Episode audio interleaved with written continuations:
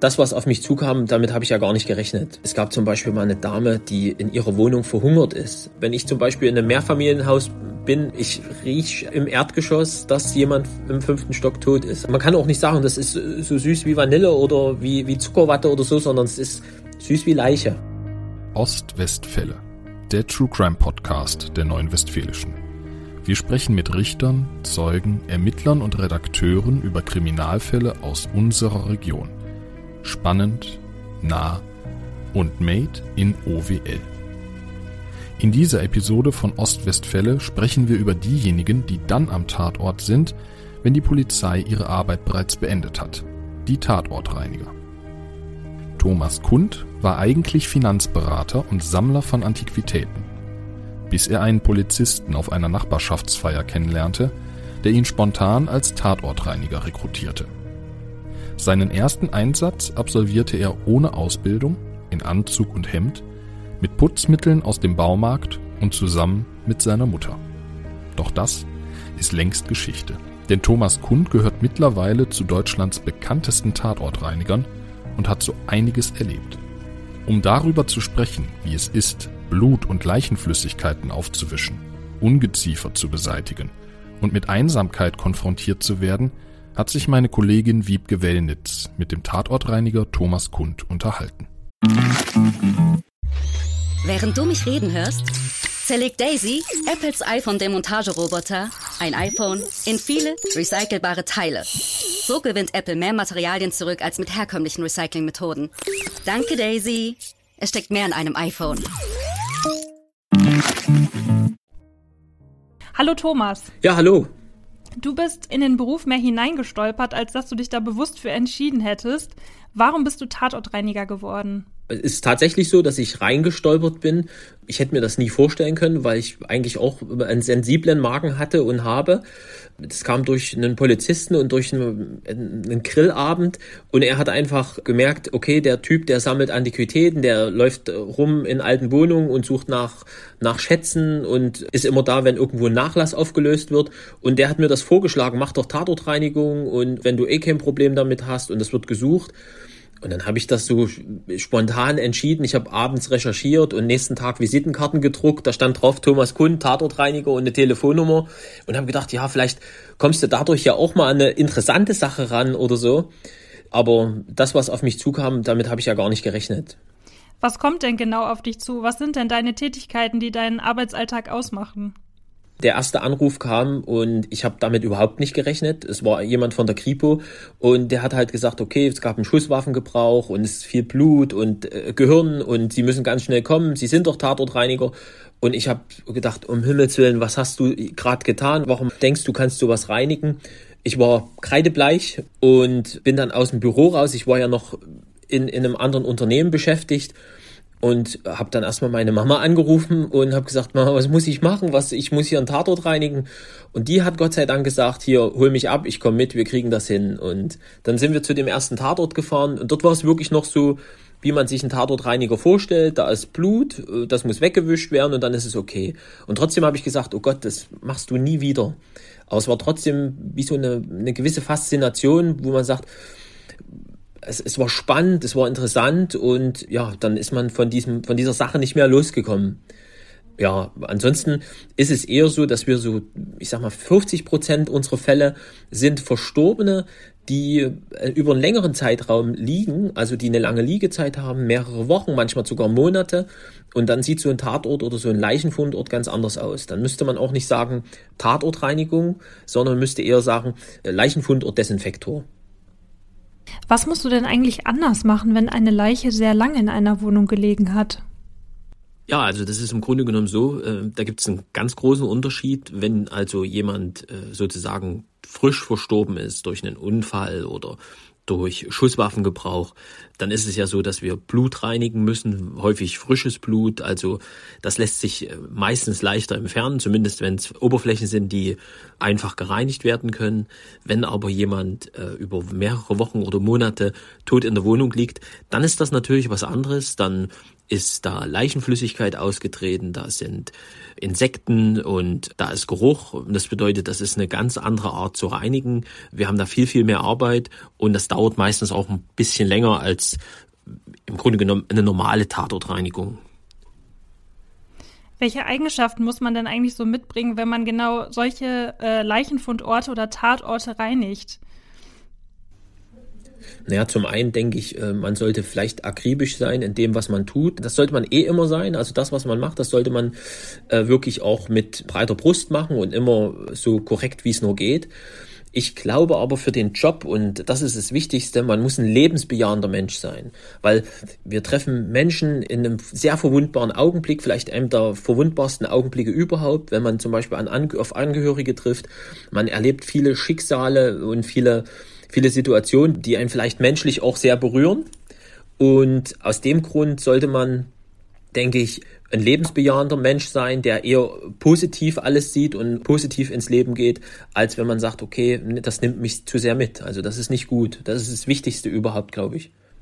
Du hast jetzt ja gerade schon gesagt, dass dein Arbeitsalltag nicht nur das Saubermachen ist, sondern du auch quasi so ein bisschen in die Lebenswelt des Verstorbenen eintauchst. Gibt es denn so skurrile Momente oder ganz berührende Augenblicke, die dir dabei so in Erinnerung geblieben sind? Naja, es ist so, also ich habe immer gedacht, zum Beispiel, wenn man als Tatortreiniger arbeitet, die Leute, die, die treffen ein, die, die verbinden mich ja mit einer ganz schlimmen Situation, mit einer schlimmen Lebenssituation, aber viele Hinterbliebene und Angehörige, die behalten lange Kontakt mit mir. Ich bekomme Weihnachtspost und Geburtstagsgrüße und ich habe dieses äh, Jahr zum Beispiel äh, Weihnachtskarten gekriegt und Kekse und sowas. Also wo man, das finde ich zum Beispiel, das, das berührt mich auch, dass die Leute sich trotzdem an mich erinnern und vielleicht dankbar sind, dass ich sie über, dass ich zumindest eine Sache für die Menschen geklärt habe und womit sie sich nicht auseinandersetzen musste. Aber es ist halt häufig so, man hat den Tatort oder den Leichenfundort zu reinigen. Das dauert zwei oder drei Stunden. Aber insgesamt ist man nochmal vier Stunden dort, weil man mit den Leuten redet und ich bin kein Psychologe, der dann irgendwelche guten Hinweise geben will und irgendwelche lebensbejahenden Zitate ausspricht, aber ich höre einfach zu. Und das ist für mich sogar so eine kleine Bewältigung, dass ich sage, ich komme im Nachgang so mit diesem Themen vielleicht ganz gut zurecht und äh, sie beschäftigen mich nicht, weil ich nicht nur den Job gemacht habe, sondern vielleicht auch ein bisschen was über den Menschen, der sozusagen von uns gegangen ist, noch erfahre. Du hast ja vorhin auch erzählt, dass manchmal Personen mehrere Wochen oder sogar Monate in ihren Wohnungen oder Häusern äh, liegen, bis sie dann schlussendlich gefunden werden, du gerufen wirst und den Tatort dann oder den Leichenfundort reinigst. Was führt denn dazu, dass jemand so lange quasi nicht vermisst wird oder bis überhaupt jemand aktiv wird? Naja, es ist halt, ich sag mal, das sind wir selber. Den Schuh muss sich jeder mit anziehen, genauso ich dass wir eine Gesellschaft geworden sind, die sehr anonym lebt und die sehr zurückgezogen lebt und die auch mit Ausgrenzung sehr viel zu tun hat. Also in DDR-Zeiten zum Beispiel, da waren in so einem Neubaublock oder in so einem Wohnblock gab es einen Gruppenraum, da haben sich die Leute manchmal abends getroffen oder es gab so Arbeitstage, wo man gesagt hat, Mensch, wir machen mal ringsrum alles sauber und ordentlich. Das gibt's alles nicht mehr. Heute verschließen die Leute die Türen. Man erwischt sich ja selber. Ich erzähle immer von der, von der alten Dame, die im zweiten Stock im Treppenhaus jedes Mal guckt, wenn man 18 Uhr von der Arbeit nach Hause kommt und die guckt einen blöd an und man ist eigentlich schon genervt, weil man sagt, oh, die, die alte steht schon wieder da unten und guckt mich so dumm an. Ich will einfach nur Feierabend haben. Aber ich habe die Frau vielleicht vor einem halben Jahr mal angelächelt und seitdem freut die sich jeden Tag auf mich, weil ich vielleicht der einzige soziale Kontakt bin, den die hat, worüber die sich freut, wo die sagt, ach, die hat mich mal angelächelt und die war nett. Uns fällt kein Zacken aus der Krone, wenn man dort einfach sagt, ich wünsche Ihnen einen schönen Abend, bleiben Sie gesund, ich habe heute einen stressigen Tag, ich freue mich auf die Badewanne und dann will ich nur noch was essen und gehe ins Bett und dass man einfach mal ein sympathisches Wort loslässt, und schon ist das vielleicht auch ein bisschen geholfen. Oder mal bei dem Nachbarn klingelt, wenn er mal drei Tage nicht zu sehen ist, wenn der Briefkasten voll ist. Das sind ja so Merkmale, wo was nicht stimmt. Also wir müssten wieder anfangen, ein bisschen auf uns selber und auf die Menschen in unserem Umfeld zu achten. Es ist Einsamkeit und jetzt mit dieser, mit dieser Corona-Situation ist das natürlich noch viel schlimmer geworden. Jemand, der depressiv ist, dem spielt das doch gerade in die Karten. Der kann sich jetzt sogar noch zurückziehen, der muss nicht rausgehen und der zieht sich immer mehr zurück.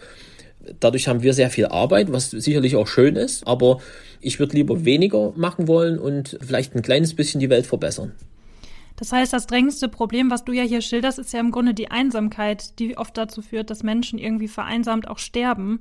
Gibt es denn da einen Fall, der dir so besonders eindrücklich in Erinnerung geblieben ist? Also ein Schicksal von jemandem, das du vielleicht im Nachhinein noch erfahren hast? Da gibt es einige, wo man sagt, äh, die beschäftigen einen. Es gab zum Beispiel mal eine Dame, die in ihrer Wohnung verhungert ist, also die wirklich verhungert ist. Wir sind eins der reichsten Länder der Welt. Wir können eine Gorch Fock für 100 Millionen restaurieren und sanieren lassen. Aber es gibt äh, eine Dame, die ihr Leben lang gearbeitet hat und eigentlich Rente bekommt und die in ihrer Wohnung verhungert und keiner schaltet sich ein und die Behörden haben sogar informiert. In, in dem Polizeibericht stand sogar noch drin, wenn hier nicht Abhilfe geleistet wird, wird die Frau verhungern. Und ein paar Wochen später wird die Dame tot in ihrer Wohnung gefunden. Das finde ich sehr erschreckend. Oder ich habe mal jemanden im Treppenhaus kennengelernt, der, das war ein Trinker, ein total netter und lieber Typ. Und der ist in seiner Wohnung verstorben und er war immer da und, und wurde immer gesehen und das und jetzt auf einmal nicht mehr und dann haben ja dann ein paar Monate später wird er gefunden und es ist ähm, eigentlich nicht mehr viel übrig von dem Menschen und das ist so wo ich sage ja Mensch das ist sehr schade Nochmal zu der Frau, die tatsächlich scheinbar in ihrer eigenen Wohnung verhungert ist. Was ist da denn schiefgelaufen? Das geht schon los, dass vielleicht sie auch depressiv war. Also das war der Fall dort. Sie hat die Wohnung nicht mehr verlassen, sie hatte Angst. Dann wurde das Geld vom Amt nicht mehr überwiesen, weil sie sich nicht gemeldet hat. Dann wird sie bei der Krankenkasse abgemeldet. Also sie kann auch da nicht mehr äh, handeln. Dann fällt die Miete aus. Der Vermieter hat natürlich dann die Polizei informiert. Und es ist aber so, dass zum Beispiel bei depressiven Menschen äh, gibt es eine Regelung, äh, dass man sagt, Du kannst Hilfe bekommen. Es gibt wirklich äh, hervorragende äh, Institutionen, wo man äh, Hilfe bekommen kann und so. Aber du musst selber kommen und sagen, ich habe das Problem. Also man kann jetzt nicht von außen sagen, okay, da ist was nicht in Ordnung, sondern derjenige muss selber kommen. Aber er muss selber kommen in einer seiner schlimmsten Phasen, wo er mit niemandem reden möchte, soll er rauskommen und sagen, das und das Problem habe ich. Und das funktioniert halt nicht. Das, das muss, muss sich ändern. Du hast ja vorhin auch gesagt, dass ähm, gerade solche Fälle von Einsamkeit auch in der Pandemie eher schlimmer geworden sind als besser. Und dass du ja vor allem jetzt auch irgendwie viel zu tun hast. Wie oft wirst du denn pro Woche oder pro Monat zu Tat- oder Leichenfundorten gerufen? Ja, ich denke in der Woche momentan so zwischen, haben wir zwischen zwei und vier Aufträge. Alles andere wäre auch Utopie. Also wenn jemand behauptet, er schafft da, kann zwei Aufträge am Tag abarbeiten oder so, das schafft man gar nicht, weil viele arbeiten, wenn jetzt jemand zum Beispiel auch länger liegt und wir haben Austritt von Leichenflüssigkeit und das, das ist nicht in, in acht Stunden gemacht. Da muss manchmal Fußboden entfernt werden oder ähnliches. Also zwischen zwei und vier Aufträge in der Woche haben wir derzeit. Wo bist du innerhalb Deutschlands unterwegs und wer beauftragt dich? Also hauptsächlich sind wir natürlich in Sachsen und Sachsen-Anhalt unterwegs, also sprich Leipzig, Dresden, Chemnitz und in Sachsen-Anhalt Halle äh, zum Beispiel und äh, dort meistens in Ballungsgebieten. Das sind so die Hauptauftragsorte, wo wir meistens, wie gesagt, unterwegs sind. Und hinzu kommt jetzt aber, dass wir sehr, sehr häufig auch bundesweit gerufen werden. Das bedeutet, wir haben auch manchmal mehrere Stunden Anfahrt. Aber auch das machen wir und auch das bekommen wir hin. Also grundsätzlich ist es ja nicht so, dass ein Tatortreiniger gerufen wird, weil da der Verdacht besteht, dass da vielleicht jemand tot ist. Mittlerweile ist es aber bei uns so oder bei mir, dass ich sehr häufig zum Beispiel von Verwaltung beauftragt werde, dass es ein Problem im Haus gibt, dass es eine Geruchsbelästigung gibt oder Insekten und dann schaut man genau hin und ja, schickt, dann schicke ich sozusagen meine Nase ins Rennen und liege da meistens auch ziemlich gut äh, damit. Und ähm, sollte das der Fall sein, also dass der Verdacht besteht, dass da jemand verstorben ist hinter einer verschlossenen Tür, dann informiere ich als erstes die Polizei, weil das meine Aufgabe ist. Und dann muss man warten. Und häufig ist es dann so, dass wir gemeinsam mit der Polizei und im Schlüsseldienst die Türen dann öffnen und dann schauen, was wirklich dann der Fall ist. Beauftragt werden wir häufig durch zum Beispiel durch Bestatter, durch Angehörige, Hinterbliebene, durch Hausverwaltung und auch durch Behörden äh, wie Polizei oder äh, Sozialämter und Ordnungsämter.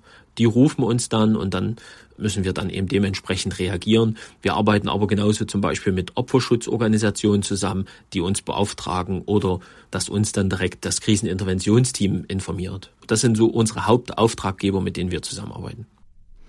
Du hast es ja gerade schon angesprochen, der Körper durchläuft mehrere Stadien, wenn er verstorben ist. Was passiert denn mit einem Menschen, wenn er tot ist? Ja, im Grunde genommen, äh, man spricht ja immer von drei Stadien. Es gibt als erstes den klinischen Tod. Das heißt halt, also der Herztod sozusagen. Dann haben wir den, den Hirntod, wo man sagt, okay, das Hirn äh, stellt sozusagen die Arbeiten ein und die Information. Dadurch stellen ja auch die Organe dann ihre, ihre äh, Tätigkeit ein. Und das ist dann sozusagen der biologische Tod. Und dort äh, ist dann irgendwann auch der, der Verwesungsprozess, der dann einsetzt. Vorher ist es so, dass man so nach 20 bis 30 Minuten zum Beispiel auch Leichenflecken hat. Also dadurch, dass das Blut ja nicht mehr äh, durchs Herz gepumpt wird und in Bewegung ist, setzt sich das natürlich ab. Und wenn derjenige auf dem Rücken liegt, dann hat man die Leichenflecken auf dem Rücken, weil dort sich das absetzt. Und auf dem Bauch wäre es dann halt am, am vorderen Körper. Und, und das sind so die biologischen äh, sozusagen Phasen oder die körperlichen. Und dann zersetzt sich natürlich der Körper und die Verwesung, dann tritt das aus, der Körper hat Flüssigkeiten, Urin, äh, Stuhlgang, Fette, das ist dann halt alles so eine, so eine Mischung, die dann zum Beispiel auch breit läuft. Das ist sehr ölig, Leichenflüssigkeit, wenn wir die reinigen. Das sind so die natürlichen Sachen vom Tod. Und für mich gibt es immer noch zwei Phasen. Wenn wir zum Beispiel so eine Wohnung reinigen und dann im Anschluss sehr häufig auch ausräumen müssen, dann gibt's noch diese vierte Phase. Wir, wir schmeißen vielleicht auch was weg, wo wir sagen, ach hier, das ist ein, ein Plastikfernsehturm, das ist Nippes, den können wir wegschmeißen. Das ist aber für die, für den Verstorbenen vielleicht einen ganz hohen, hat einen ganz hohen ideellen Wert, weil das ein besonderer Moment war. Das war ein Hochzeitstag, da haben die das gekauft als Erinnerung oder so. Aber wir vernichten das, also wir vernichten da auch ein, ein Stück Lebensgeschichte. Und dann ist es so, und das, ist, das sehe ich auch persönlich, die fünfte Phase ist eigentlich, ein Mensch ist ja erst dann tot, wenn wir uns nicht mehr an ihn erinnern. Und solange wir uns an unsere Verstorbenen erinnern und auch die schönen Momente sozusagen nehmen, dass man sagt, ach, das war ein schöner Moment mit demjenigen. So lange lebt er ja auch noch weiter in einer gewissen Form. Aber wenn sich gar niemand mehr dran erinnert, dann ist er wirklich dann insgesamt von uns gegangen. Du hast jetzt ja gerade beschrieben, welche Prozesse auch der Körper so durchmacht. Woran sterben denn die meisten Menschen zu Hause? Also sind es die Gewaltverbrechen oder sind es häufig eher die Haushaltsunfälle, die dazu führen, dass jemand in seinen eigenen vier Wänden verstirbt? Wir haben äh, Mord vielleicht fünf bis zehn Prozent maximal. Dann gibt es natürlich auch Suizide, die mit reinkommen oder die Haushaltsunfälle äh, sozusagen. Es ist aber eher dann dieses, ich sag mal, natürliche Ableben oder mitunter sind aber auch Alkohol und Drogen im Spiel. Das kommt auch hinzu. Aber es ist auch dieses, dass ein alter Mensch halt wirklich auch normal verstirbt, es ist aber halt keiner da, der jetzt das mitbekommen hat und dann liegen die halt länger, das ist es. Oder wenn jetzt ein Trinker zum Beispiel dann noch einen, einen Schock hat oder ähnliches oder stürzt und, und verletzt sich oder das fließt ja immer ineinander und die werden dann nicht gefunden. Das ist eigentlich das, das Tragische dann. Wenn, egal wie lange jetzt eine Person vielleicht nicht gefunden wird, kannst du beschreiben, wie der Tod riecht?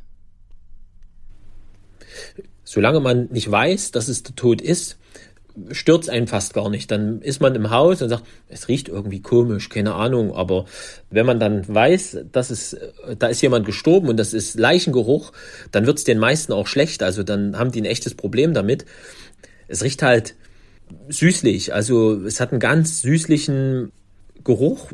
Das ist, man kann auch nicht sagen, das ist so süß wie Vanille oder wie, wie Zuckerwatte oder so, sondern es ist süß wie Leiche halt, ja. Und wenn man einmal den Geruch in der Nase hatte, dann ist das auch so, dass man den nie wieder los wird. Also der prägt sich dann auch ein. Und ich habe ganz viel ja auch mit Polizisten zu tun, äh, die, die mir das auch bestätigen, wenn die einmal so, so Leichengeruch hatten in der Wohnung zum Beispiel und sind dann vielleicht zehn Tage später beim Sport machen, dann kriegst du auf einmal nochmal diesen Geruch und denkst, ach, das war doch, das war doch die Wohnung, wo der und der verstorben war oder so. Also man kommt, bekommt manchmal den Geruch nochmal in die, in die Nase.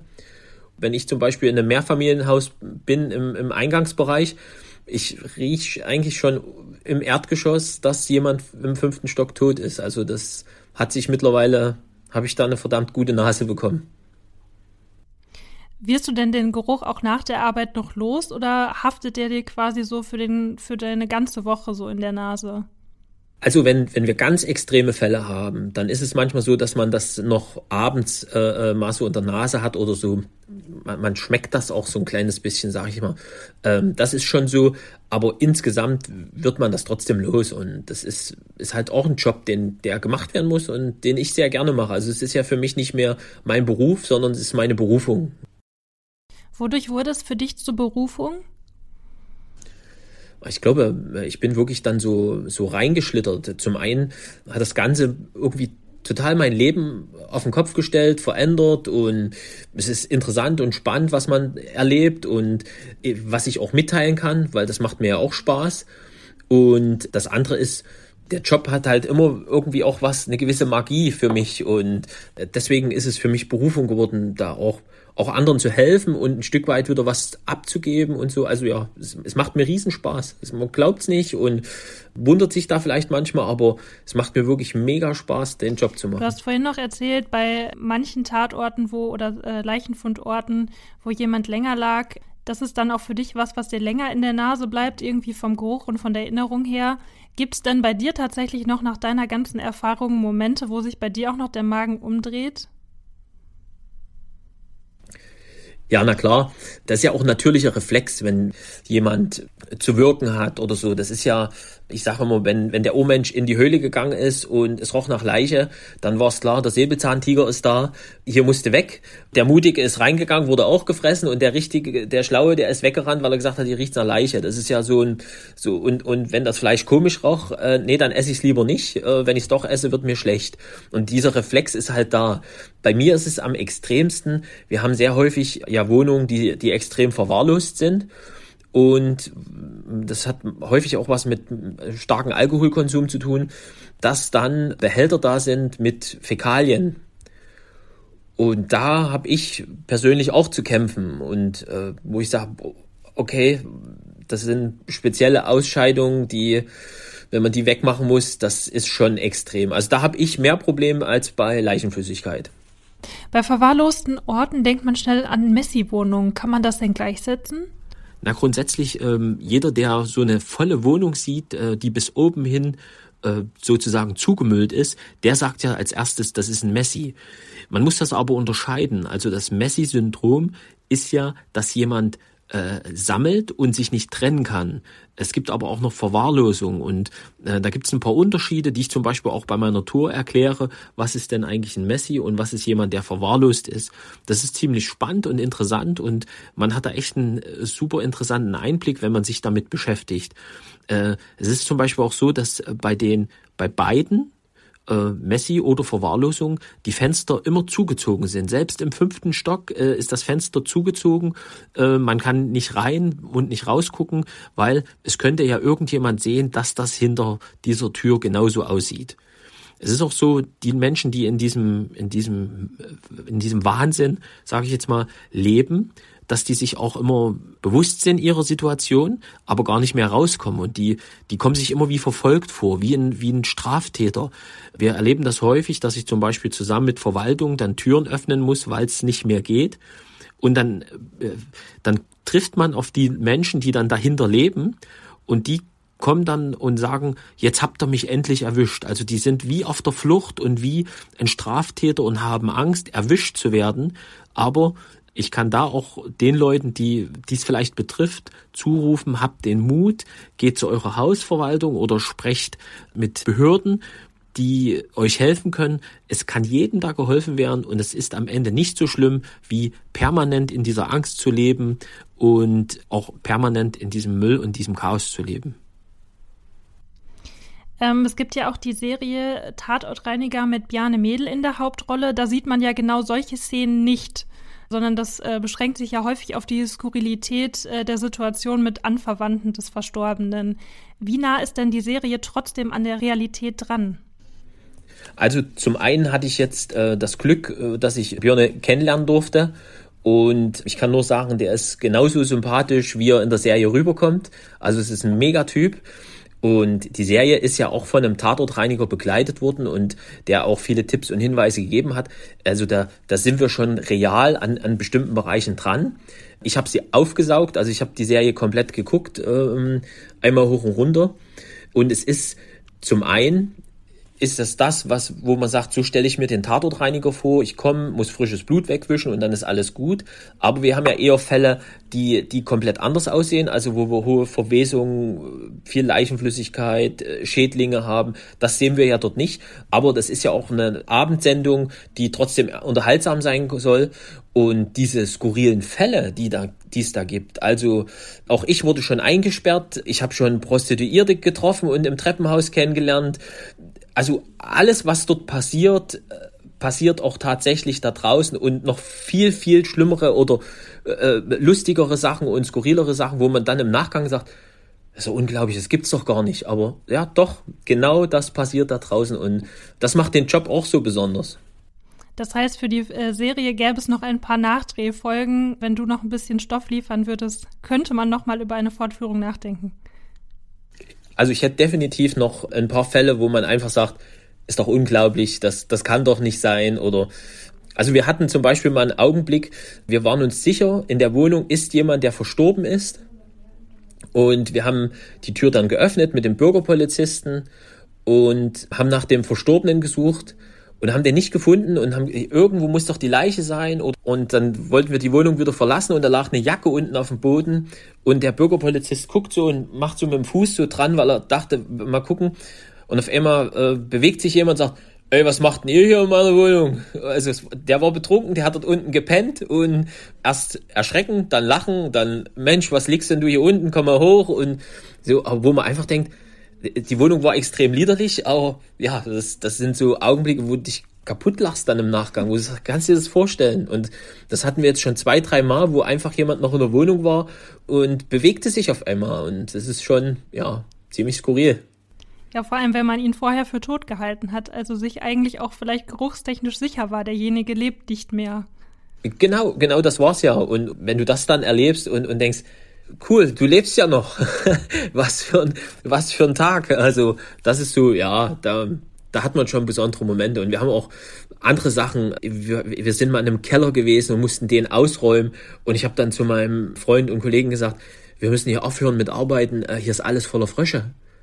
Und er, wie, ich sag, wir müssen das Veterinäramt anrufen, hier ist alles voller Frösche. Und dann nahm er so eine Karton, so eine Pappe zur Seite und guckte dahinter.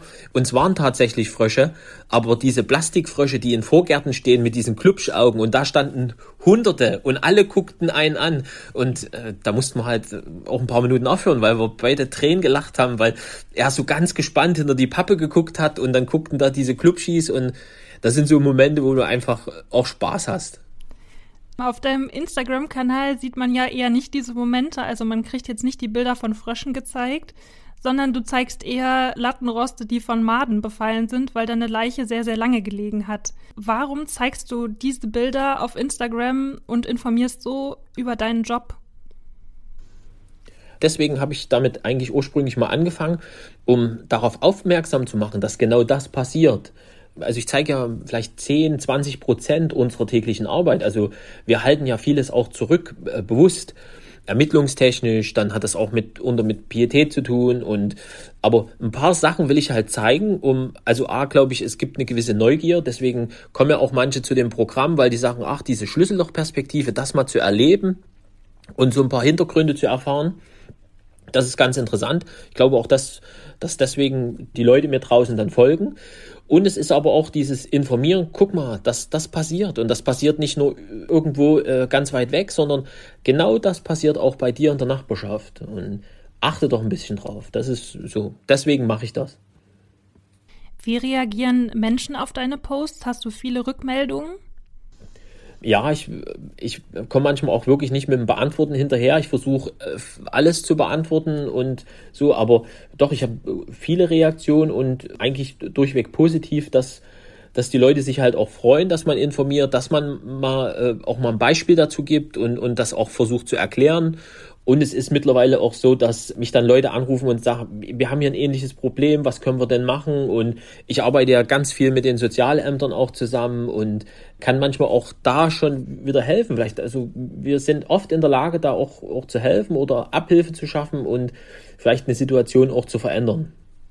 Du hast ja vorhin schon gesagt, viele Wohnungen sind extrem dreckig, sei es, dass Leute aus Einsamkeit äh, nicht Herr der Lage werden oder weil sie vielleicht ein Drogen- oder Alkoholproblem haben. Wie nimmt dich das mit? Also machen dich solche Schicksale auch besonders traurig zum Teil, die du so erlebst, wo man dann eben kein Foto mehr macht, weil man denkt, nee, das hat in der Öffentlichkeit nichts zu suchen? es macht mich nachdenklich. Also ich bin in den Bereichen äh, sensibler geworden.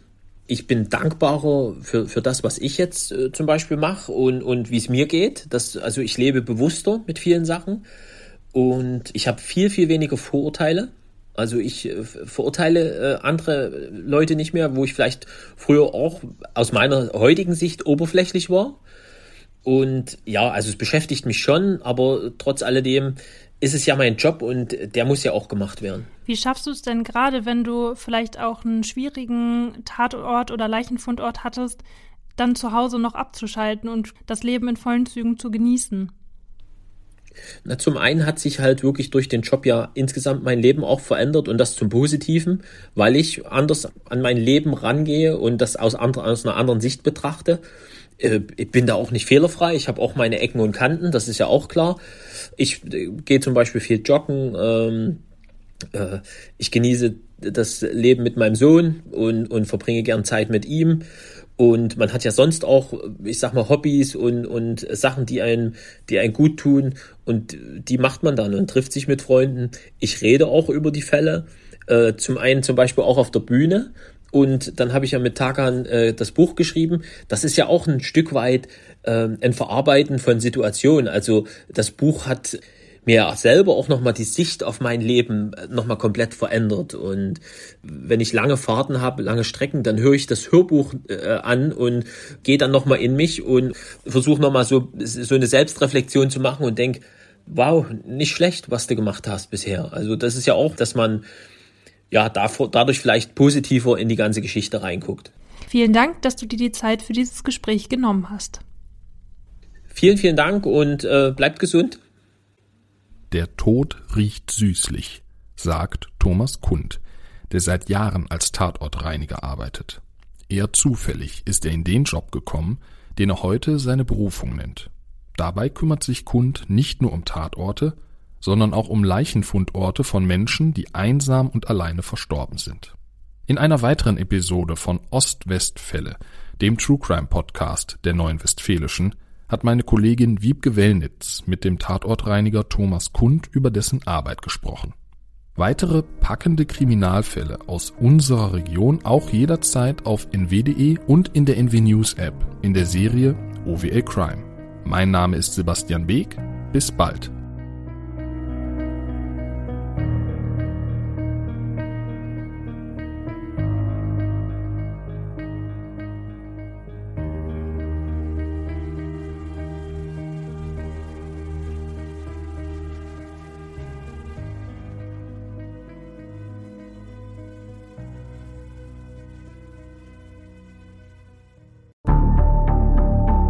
Lange kann ein Mörder sein dunkles Geheimnis bewahren? Wann bekommen die Angehörigen Gewissheit und die Opfer Gerechtigkeit? Jedes Jahr werden bei der Polizei rund 100.000 Menschen als vermisst gemeldet. Drei Prozent davon, also 3000 Menschen, bleiben länger als ein Jahr verschwunden.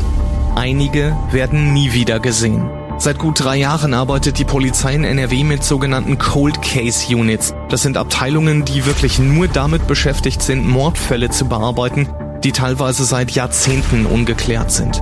Ich bin Mike Mattis, Radioredakteur und News Anchor und ich spreche mit Ermittlern über diese Fälle. In meinem Podcast Licht ins Dunkel, Cold Cases und ungeklärte Vermisstenfälle von hier beleuchten wir gemeinsam mit Profilern, Staatsanwälten und Mordermittlern Cold Cases und ungeklärte Vermisstenfälle aus ganz Deutschland. Immer in der Hoffnung, dass Angehörige endlich Gewissheit und die Opfer Gerechtigkeit bekommen. Licht ins Dunkel. Cold Cases und ungeklärte Vermisstenfälle von hier. Eine Produktion von Mike Mattis und der Podcastfabrik.